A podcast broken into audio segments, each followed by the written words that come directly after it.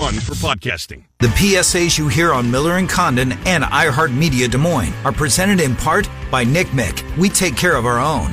Now, here's Miller and Condon. Live from the DraftKings Sportsbook and Wild Rose studio. This is Des Moines Sports Station, 1460 KXNO.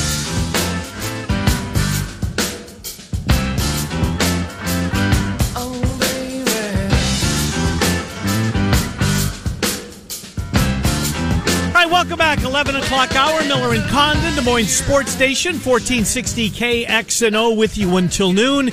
In about oh, 10 minutes or thereabouts, Rob Doster, NBCSports.com, college basketball talk, uh, will join us. We'll go around college basketball with Rob as we will going forward every Monday now through the uh, championship uh, Monday. Uh, and then bottom of the hour, Scott Dochterman is going to slide on in. We will talk Iowa, the Hawkeyes with Scott Dochterman uh, coming up at about 1130. Speaking of the Hawkeyes, although I don't think it's completely done yet, but just to give you the listener a little bit of a heads up, we have four tickets to give away to Iowa versus Michigan a week from Friday. That's the 17th, Trent, right? That is is correct, yes. Tip off is 8 o'clock. Uh, thank you to our friend, Dr. Stephen Fuller, fullerdental.net. It's the same contest as we did throughout the, uh, the football season. Uh, we've got a, a couple of different games to give away during the basketball season, but a four pack, not two. You can win four tickets to see Michigan versus Iowa. I know that the banner's up at kxno.com, so it's a work in progress. Mm-hmm. They're getting it. But simply, here's here's how we're going to do it. It's um, total points. Iowa versus Maryland this Friday night, closest without going over. If you're that person, you'll win four tickets. If there are a couple of you, we're going to go to a tiebreaker, and our tiebreaker is going to be Luka Garza combined points and rebounds in this Friday's game again against Maryland. Again, that'll be closest without going over. So uh, you can enter kxno.com. The contest will close at 6 p.m. on Friday. So a pretty good chance to win four ducats to see Michigan and the Hawks. Pretty marquee matchup. Actually, next couple of Fridays Right. uh, at Carver, pretty good. Maryland this week Yeah. and uh, Michigan the following week. Chance to win four tickets. Six o'clock for Maryland, eight o'clock for Michigan. You correct? got it. Yes. Yeah, so four tickets to give away to the Michigan game on the 17th of January. That's an 8 o'clock tip on a Friday night, kxno.com. All right, real quick on this, Trent. How sick of the Tom Brady, will he or won't he remain a Patriot or where's he going story? You're sick of this already? No, I'm not. I Oh, love okay. it. I love these things. Um, I do. Um, but I, but I'm in the minority. Yeah. I think that a if if Tom Brady would have paid, played for maybe anybody else but the Patriots, I think there'd be maybe some more slack given. But he made the Patriots. The Patriots stunk. Or did Belichick? well, they or they They, made, they yes. made. Think of that organization. It was a laughing stock. They got Mm-hmm. the Super Bowl and got beat 46-10 in 1985 Yeah. season, the 86 Super Bowl. Right. This was an Got there in awful franchise. 1990 after the 96 season. They were on their way. They were ticketed to St. Louis. Mm. They're going to leave Mm-hmm. New England, Foxborough. They had to get a new stadium. You go way back to the beginning. They're still playing in that dump of a stadium in Foxborough before Gillette was built. Yeah. This was an awful organization. Mac Heron. So I don't think Steve it's I don't think it's the Patriots because they made what the Patriots are. The hatred is because of how they've been now for the last two decades and how Yeah. good. Hey, you have to been. respect them. I, I don't care what anybody says. Sure. No one will convince me otherwise that you shouldn't have to respect. Look at the run. We'll never see this again. And I'm okay with that, by the way. Tell me how I should feel as a Bears fan. About The possibility of Brady? of Brady going to Chicago. Trent, I think you should be giddy. I think he's got football left, and I think he's got a chip on his shoulder. I really do. Now, he has no weapons, No. none whatsoever. How about the Edelman drop? oh my God! It looked like they that? were going to Yes. 16 14. Yes. Good night, drive home safely. Here we go. See you Right. in Kansas City. Mm-hmm. It just it felt inevitable. Mm-hmm. Felt so inevitable. I might have made a live wager Yeah, on the Patriots on the money line. I just sounds like you did. it, it felt like that's the way this. And then Edelman drops Yeah, the ball. It never never happens. Who who was the was it Wes Welker? I think it was Welker in a big spot in a playoff game when Welker was still a Patriot. Yes. Was it Welker? It wasn't Amendola. It was Welker, wasn't it? I think they both did, but yes, I, the Welker one. and the you said that. Patriot Nation. Oh, hang on a second. Tua is about to come to the stage. Here he Oh, is. Here we go. Breaking. We are live. All right, what's your bet? Go ahead. What's your bet? He's gone. He's gone to the NFL. He's gone. He's got the Coke bottle up in front of him. well, as Nick so does Saban always Saban. does. Yeah, Saban, the Dasani, and the and the Coke bottle. We can't hear it because we do you have sound in yours. Uh, yeah, I we, uh, we don't have it on sound in this studio, at least that I can figure out. I think you do. Do I? I think you do. You just got to hit the volume button. Is that all it is? Why do you keep embarrassing me like this? I do a good enough job of that on my own. Uh, he's the number three prospect on the board, according to Mel T- Kiper, and I agree with that. It's going to be Do you have the? uh no Closed captioning? I don't. So it's going to be Burrow, Young. that I will be declaring and entering the 2020 draft. He's in. He's done. He's up. Right call. Good for you, Tua. Yep. Off he goes. Miami, L.A., or Carolina. There's, LA. he's not getting by those three. L.A. Boy, that'd be a big splash. So would they keep Rivers? No, Do you don't think they would keep him? He retires. He walks. Well, I don't think he wants could they? to. Could they talk to him? What? I think you talk him into one more year because he wants to play one more year. is, right? I think it is. And then Phil Rivers can tell him how to yell at people Yeah. without swearing. Right. It'll be great. That's a perfect scenario. It is. Tua, you made the right call. Good for you. If All it's right. Miami, do they keep Fitz around? For yes, another year? th- well, he wants to play another year. he does. He wants to Look play at all these year. old quarterbacks. I know. But Josh uh, McCown yesterday McCown, was. he's 40. I know. I couldn't believe that. My- he was coaching high school football to start the year. My wife asked me, "That was the, the crappy Bears guy." I'm like, "Yeah, that was a crappy Bears guy." He's been a, he's been a crappy fill in the blank guy at a lot of stuff. And then I started naming some of them, and then well, I had to bring up Wikipedia and go through all of them, and we're just chuckling. There's 11 teams, 11 of the you 32. know how much money he made? Fifty million. it's not a bad gig. Good huh? for you. Good for you. Yeah, he was distraught after the game. It might have been, might have been his last game. Yeah, You know, He uh, played so well. He did. I in did- those circumstances. it did look as though he was going to score, and Yeah, Clowney got him. By the way, the Clowney yes. hit on uh, on Carson Wentz. Ugly. That's ugly. That is ugly. We'll take a time out. We'll come back. Rob Doster will join us. Tua Tagovailoa, foregoing his senior season and off to the NFL draft. All right, Trent, it's time to pay some bills with iHeart and 1460 KXNO. Text the keyword ball to 200 200 right now for your chance to win $1,000. That's ball to 200 200. You'll get a confirmation text and info. Standard data and message rates apply in this nationwide contest. Ball to 200 200. We'll come back with Rob Doster, NBCSports.com, talking college basketball with Rob as Trent and I take you until noon. Miller and Condon, Des Moines Sports Station, 14. XNO.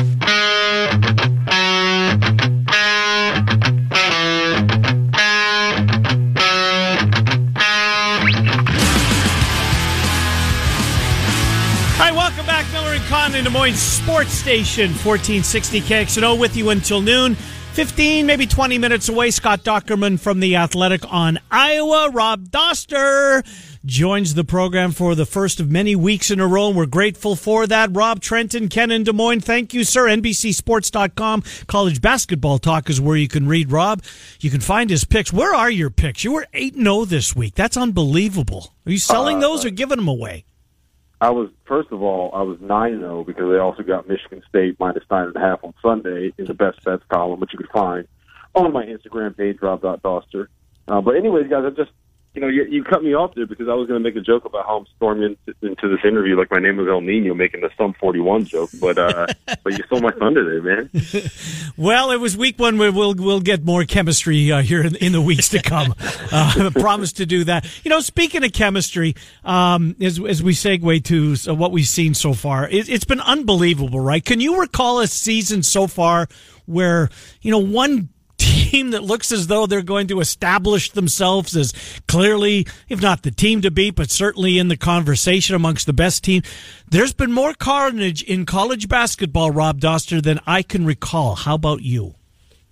Yeah, it's uh, it's been a weird year, man. You know the the I, I saw a stat the other day that there have been uh, ten top five teams that have lost to unranked teams uh, this season after Ohio State lost to Wisconsin on Friday night, and that at this point in time last year there wasn't a single top five team that had lost to a uh, an unranked team, which just kind of sums up everything that's going on with this college basketball season. And um, it, you know, honestly, it kind of makes sense to me, and uh, I'm sure Iowa fans will understand what I'm about to to be getting at because there were 87 underclassmen that went pro uh, last season, last spring, that had eligibility remaining that could have come back to school. And we watch this Iowa team now, and we see how well they play. And you see uh, Joe Wieskamp making all those shots, and you see Luka Garza huffing and puffing up and down the floor and putting 34 and 12 points, uh, 34 points and 12 boards on everyone.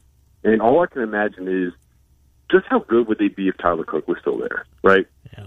You uh, you watch a team like Tennessee play, and how they have all these point guard issues, and I just think to myself, how good could they be if Jordan Bone was still there, right? Or uh, like Creighton is uh, a team that is really missing an interior presence, some shot blocking, some uh, an ability to rebound, and how good would they be if Martin Crampton was still there? And you, you can go on and on and on and on down the list with all these guys, and you combine that with the fact that not only is this a down year for freshmen, like this freshman class is not as good as most freshman classes are, but James Wiseman isn't playing anymore. Cole Anthony isn't playing anymore. RJ Hampton didn't go to Kansas. He went to Australia. LaMelo Ball is not playing college basketball. Um, you, you know, Anthony Edwards is at Georgia. Isaiah Stewart is at Washington. And, and what you get is a year where uh, there isn't a team that is returning everybody that was elite last year. There aren't any teams that have these cluster of freshmen like a Zion and an RJ and a Tre Jones and Cam Reddish. And that's what it is. Uh, it's just, I think it's a little bit of a fluke year. And yes, I'm concerned about a little bit about like the long term prognosis of college basketball because of the talent drain that I think that exists. I mean, it's totally understandable, right? If you have uh, only like ten years that you can play basketball professionally, probably that's about average, uh, and that's the way that you're going to make your money. You can go as a 19 year old and make like a hundred thousand dollars playing overseas, or uh, make seventy five thousand dollars on a guaranteed deal um, as a two way player, whatever it is in the NBA. Like, do it. I, I, I don't think it's wrong for those kids to make that decision, but it, uh, it it takes away from what we see at the college level. And at the end of the day, I think the sport itself is going to be fine simply because you know everybody roots for laundry at the end of the day, right? You're you're rooting for the teams in those Iowa jerseys, and you're rooting against the team and the players in those Iowa State jerseys, regardless of who they are. But the quality of play is going to come down, and we're going to have more years like this where it's just kind of and nobody actually knows who's any good. Well, there is a team that I still feel is pretty good, even with a, a, very tainted loss on their schedule, and that's the Duke Blue Devils. Look, if Duke wouldn't have lost that game to Stephen F. Austin, they'd be undefeated right now. We'd be talking about how there's this clear delineation between Duke and everybody else. Vernon Carey might be the National Player of the Year. He's certainly treading that direction. You know, Tre Jones, he knows how to run a team here. Duke's good. Just how good? And a team that hasn't won a regular season title in the ACC, and I, I know the ACC doesn't hand out regular season titles, but they still count, at least for me. With that, this Duke team, best team in the country, and is that gap significant? Yeah, you know, I think that they are the best team in the country, and I know that Gonzaga is going to be the number one team mm-hmm. in the AP poll, sure. and I end up getting. I actually know what it's out right now, and Gonzaga is the number one team. They have 54 first place votes, so I'm one of nine people that voted uh, Duke as the number one team in the country, and my logic for that is this. They have the best point guard, or at least arguably the best point guard in college basketball in Tre Jones. They have arguably the best big man in college basketball in Vernon Carey. And then all of their wings, all of the guys in the in-between positions are really starting to figure things out. Like Cassius Stanley has turned into a really, really good 3 and D wing that I don't think anybody saw coming. You know, Wendell Moore was downright bad the first couple times that I saw Duke play. And he started to figure things out a little bit. He's starting to put it together and, and you know, it's uh, it's almost like freshmen once they get their feet wet a little bit and get acclimated to college basketball, they get a little bit better. Matthew Hurt is making shots. Joey Baker has turned into an effective college basketball player. So uh, I, I do think that Duke at this point is the best team in the country. And you know, if you, I know you guys look at KenPom as much as I do, mm-hmm. and right now the gap between Duke and the number two team in the country, which is Kansas, is just about as big as the gap between the 2015 Kentucky team and the 2000 the, the number two team in college basketball this season on KenPom, which was Wisconsin. So uh, I do think that we're starting to see a little bit of separation for uh, for Duke, and if they hadn't lost that game to Stephen F. Austin, then it wouldn't even be a conversation. I want to talk about some maybe some of the biggest surprises from a positive and negative. And look, North Carolina, due to their injuries, they're going to be in that negative step, but they they've got an asterisk, I think. But I don't think West Virginia does when it comes to boy. Nobody saw this coming, especially after last year. What's Huggins got going on. I mean, Oscar's Oscar. He's been uh, he's been terrific. Uh, but what is Huggins doing? Um, maybe that no one thought that they'd be able to do because West Virginia, quite honestly, one of the better stories so far in college basketball. I mean, they're just they're defending is really all they do. They have two big guys in the paint that get like every single rebound. They know how to get those guys the ball. They take advantage of the fact that they have more size than anybody, and they defend. And, and, and I think that's really what it comes down to. And uh, I'm I'm honestly not surprised that uh, Bob Huggins has found a way to kind of get an answer to what happened last season, and that's just because like I don't never bet against Bob Huggins. He's always going to find a way to reinvent himself and do mostly the same things, but change it up just enough so that he's actually able to win with the talent that he has on his roster. Like they're not pressing anymore, um, as, at least as much as they have in the past. And they're not, you know, they're not press Virginia. They're kind of winning games in the half court and being more physical and being more tough and kind of like the a little bit more of the old school Bobby Knight teams that we've seen. Uh, I'm sorry, Bob uh, Bob Huggins teams that we've seen in the past. So um, it's it's not like he's reinventing the wheel. He's just kind of uh, doing things a little bit differently so that it highlights the fact that his teams have these big guys that are just unstoppable. Like uh, I call him Big C because I don't know how to pronounce his last name. Uh, Oscar T, whatever his right. name is. Yeah. Is he's just he did in the first half at Kansas. He did to Udoka Azubuike what Udoka Azubuike has done to everybody else in college basketball. And now Bill Self did things that Bill Self does, and had his little adjustment and changed the way that they ran ball screens, and, and you know got four or five uh, lobs for Udoka Azubuike that ended up winning them the game. But that shouldn't take away from the fact that West Virginia went in there and basically beat up Kansas for for 25 or 30 minutes uh, in Phog Allen Fieldhouse, which is not easy to do. Two undefeated teams left in college basketball. One Auburn team that was a Final Four team a year ago, but lost their top three players from that squad. The other San Diego State, talk about under the radar. Not many expectations, certainly on a national level for the Aztecs this year. Saw them out in Vegas when they took on the Hawkeyes. Malachi Flynn is an absolute hmm. stud running that team. But of those two, long term, looking forward to the tournament, who do you like most to make a run and, and get maybe to a Final Four? Oh man, that's tough because I think Auburn is a little bit more dangerous because of the way that they play. Like they're, I think that they have a higher ceiling just because you know they shoot so many threes and uh, they're they're kind of a you know a little bit of a momentum team in the in the fact that they want to press and they want to turn you over and they want to run and if they kind of get into a rhythm like they did in last year's tournament, then they become very very good and very very tough to beat. But uh, I do think that San Diego State is probably a better basketball team overall. And I also think like there's a huge difference right now in what their resumes are. And this is going to sound very weird, but Auburn's resume pales in comparison to what San Diego State did. Now, I haven't looked at the net rankings today, so I don't know if, like if, if Utah State is still a top 75 team.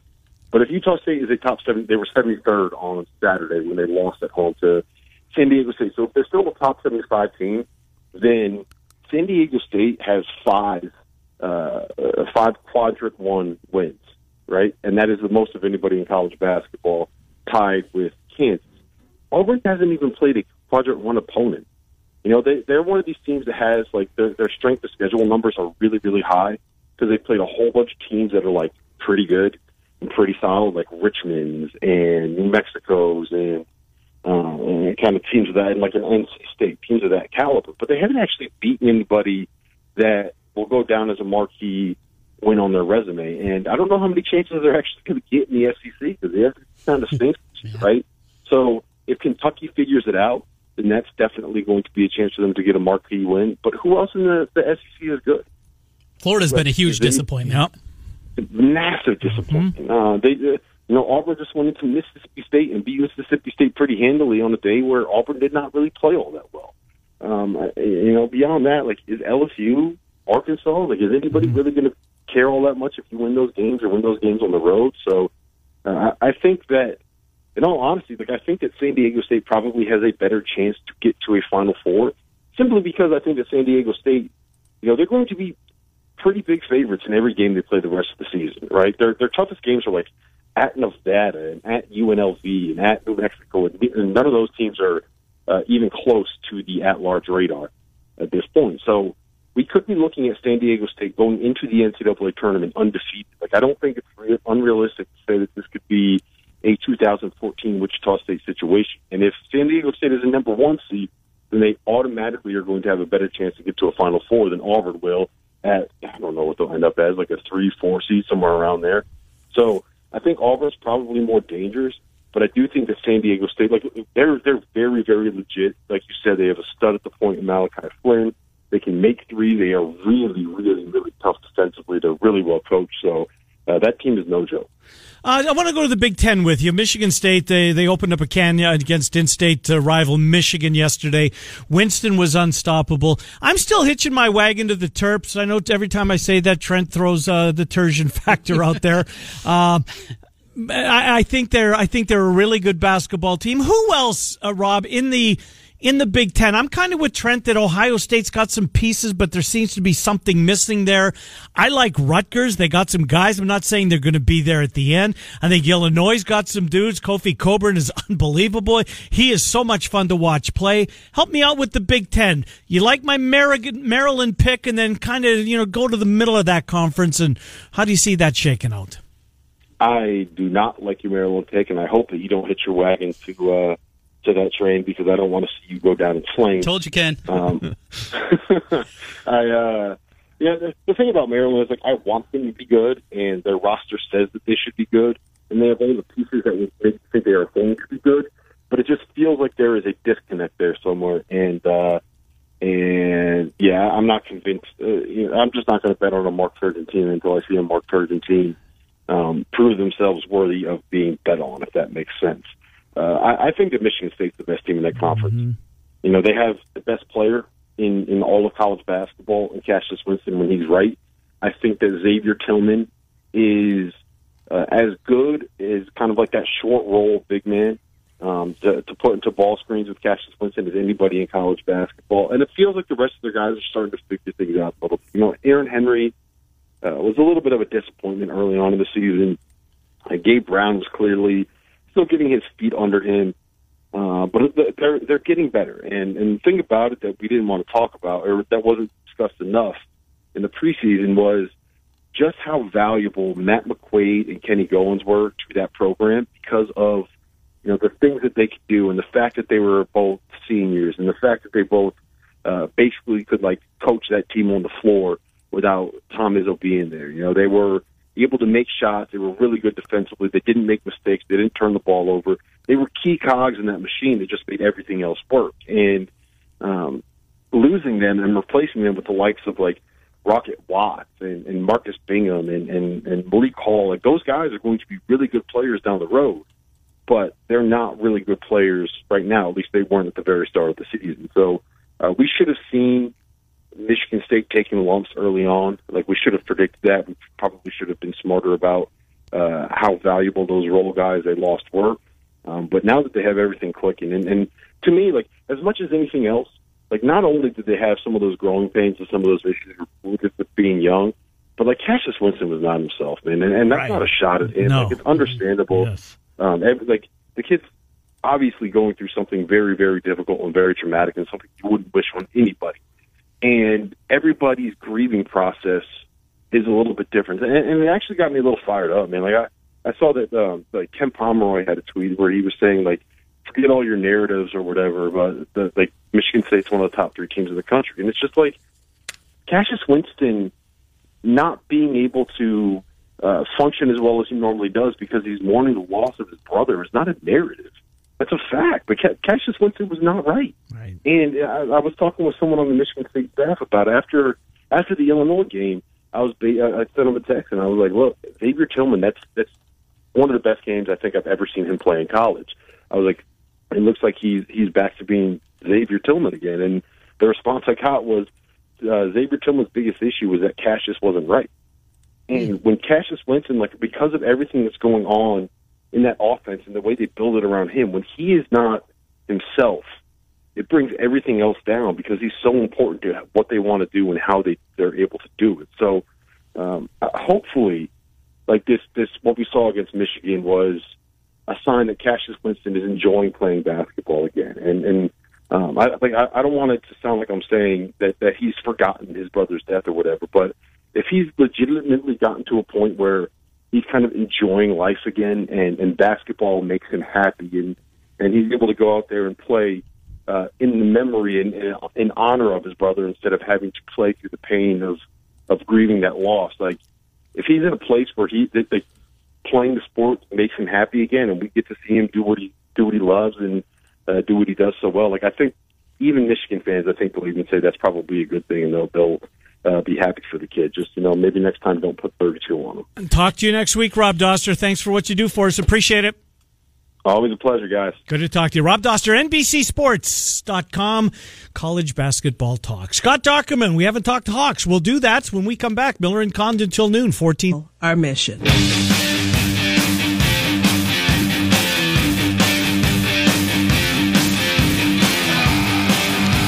Welcome back. Miller and Condon, Des Moines Sports Station, 1460 KXNO. Let's get Scott Dochterman in here. I know that he and Marc Morehouse are in the midst of recording their On Iowa podcast. We appreciate Doc taking time away from Marc to spend with Trent and myself. How are you, Scott Dochterman? Thanks for coming on.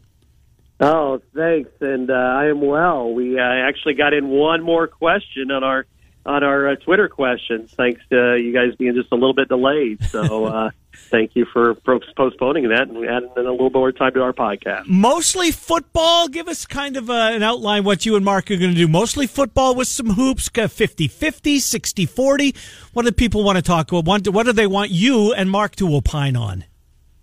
One hundred percent football. Wow, um, we're that's pretty much what we are at. Yep. You know, I mean, now if we get a basketball question, we'll answer it and stuff. But but right now we're just kind of looking ahead and you know waiting for a couple of, of official decisions. But you know, that's uh, I think we kind of know where the path's going on that, and kind of looking ahead at uh, personnel and and recapping the year, the the bowl game, and and looking ahead to the spring. Well, it's going to be certainly an interesting off season. The quarterback position still will be uh, the big topic of the offseason. AJ Epenesa, there continues to be these murmurs, these rumblings, these maybe this is a more difficult decision than people are anticipating. I know Marc's had his tweets out there, your partner on the on Iowa podcast. Your thoughts? Do you think there's still a chance that he comes back? There's always a chance until it's official, but I would say no. Okay. I think he's gone, and and he's uh, he, uh, you know they're just kind of waiting. It's to make their announcement. But no, I don't think he's coming back. I think it's wishful thinking.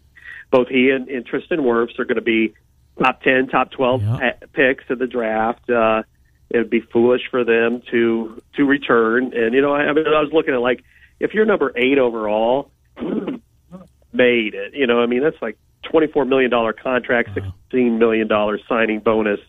So I I think they would be foolish to turn that down. You know, they they can love the Hawks from afar, but uh, you know, right now they want to get paid. Uh, what about uh, changes to the staff? Uh, we haven't heard anything regarding an, an extension for O'Keefe. Will that happen? Uh, any changes to Coach Ferentz's staff?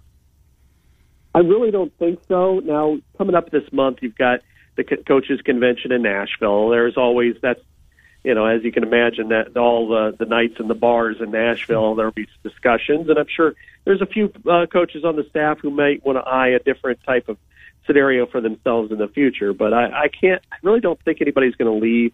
I think Ken wants to stay. I think he's got a couple of pretty good prospects there. He's got some stability.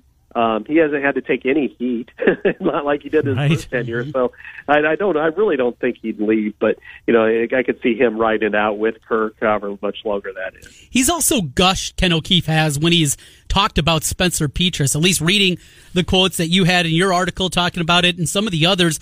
Seems like O'Keefe, he is uh, very excited about the future of Spencer Petras. Yeah, there's a lot of people that are excited about the future of Spencer Petras. I know talking to Brandon Smith uh, you know, at the bowl game, he's like, he's got a cannon. You guys are going to see it, and he's and he was kind of like had a big smile on his face, and you know he's just got really an engaging personality to him. Um, fun loving guy, but you know very studious when it comes to football. He's he's really fascinating because you know he went to the same Marin Catholic as Jared Goff in California. And uh, his head coach, you know, told him way back when, when Bobby LaJess made a flight out there, he said, "Hey, I've never seen a high school kid with that kind of arms since John Elway," and that includes his own Jared Goff. So uh, this guy has got a gun; he can throw anywhere on the field. it's just going to be a matter of uh, probably catching up to the speed of the game to make sure his timing's right. And that might take him a little bit of time, but uh, with this wide receiver corps and him, I think they're in pretty good hands. Uh, use your term, catching up. Has the has the West caught up with the East as far as I mean? Look, Ohio State seemingly is on a, a level all by themselves, but then it gets interesting after that. If you were to do, you know, a power ranking the entire conference, I think I thought that I'm I'm guessing a lot of people felt the same way that the West made significant strides to closing the gap on the East. And let's face it, Doc, it's been a big talker the last couple of years. Uh, the East is so much better than the West. I think the West had a really good year as far as closing that gap. Yeah, that always frustrated me because other than Ohio State, it's really even. Uh, it's almost exclusively even. You know, you've got in this case, uh, you, you know, Wisconsin and Penn State are very close, and if they would have played this year, it would have been the same. Yeah, I think that you just throw out Ohio State, and you know, it was the same way with legends and leaders as well. Yeah. So, you know, Ohio State just tips the field in every regard. I mean, the last five years, they're 40 and four in, in conference play, and next best is Wisconsin at 34 and 10. So, you know, they, they tip the field. But yeah, the West could compete. I mean, Penn State loses at Minnesota. Uh, you've seen, you know, uh, Michigan lose at Iowa in the past, and Ohio State even losing at Iowa and, and Purdue. So I think this is a pretty close, um, you know, the you know divisions. You know, and the other thing is that Rutgers is the complete opposite. They set the bell curve the other way. They're forty four and forty the last five years. So uh, there's nobody in the West is like Rutgers, and nobody in the West is like Ohio State. Everybody else is pretty well even. So I, I think that, but uh, but what they did in their bowl games, you know, really sets the the tone for the off season. And Wisconsin just barely coming close, and then Iowa and Minnesota winning their bowl games, I think really sets a different tone. What happens this offseason with Oliver Martin? It was such a talker Mm, throughout the summer into August. He gets out there. We see him on the field a little bit early on. Injury maybe played a part here. I don't even know if he saw the field in the Holiday Bowl victory against USC. What is this offseason like, and is there a path to him finding playing time? Oh, it might be difficult for him. Uh, you know, uh, they've got a really good receiving corps. Yep. I mean, this foursome is as good as they've ever had.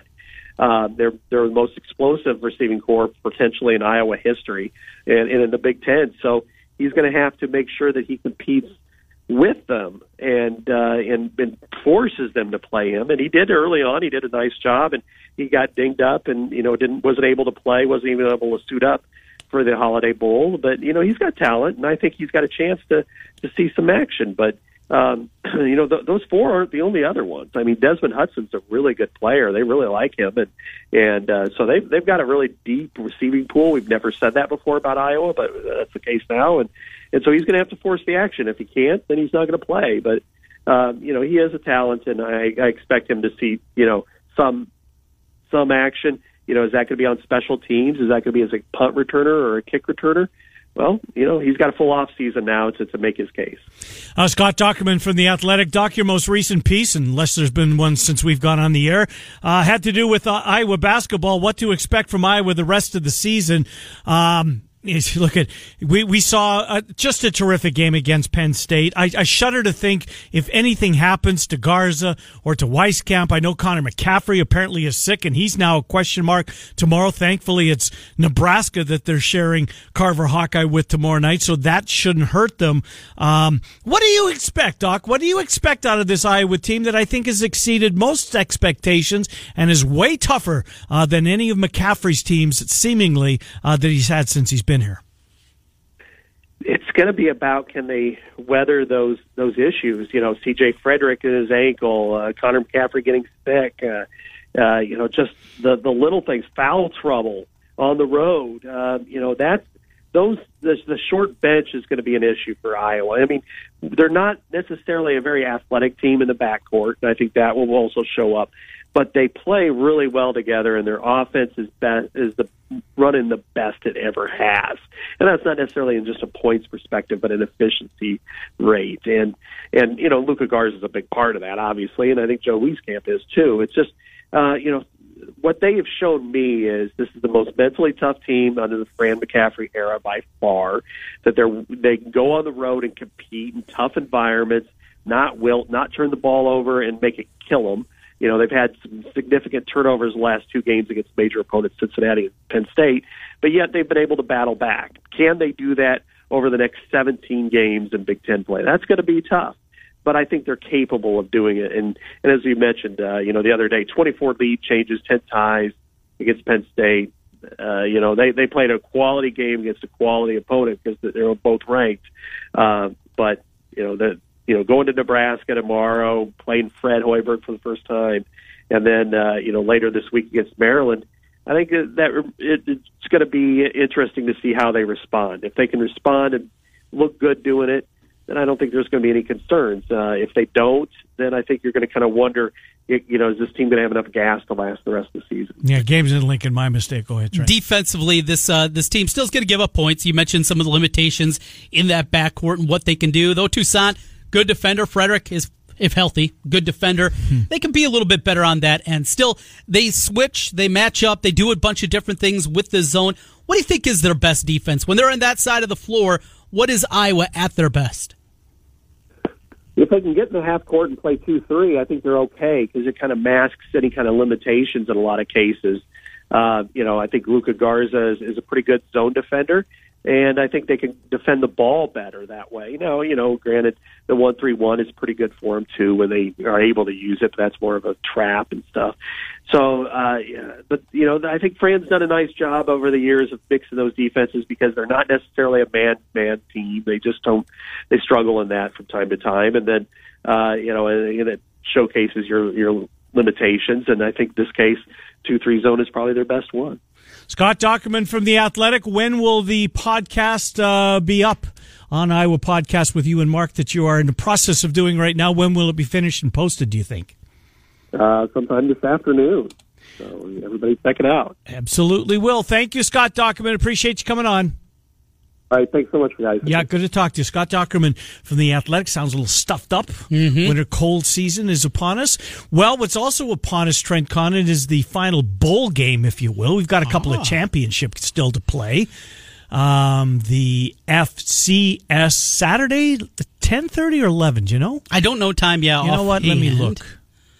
You're going to find it yeah, there. I'm going to get the five. North Dakota State, James Madison. Is Uh, the 11 a.m. ABC. Ooh, ABC for that. That's ABC, nice. and of course, a week from tonight will be the national. Ch- By the way, Sporting News, they've got like I don't know how many guys they pulled, four or six of their I don't know whatever the number is of their writers, all double-digit Clemson winners.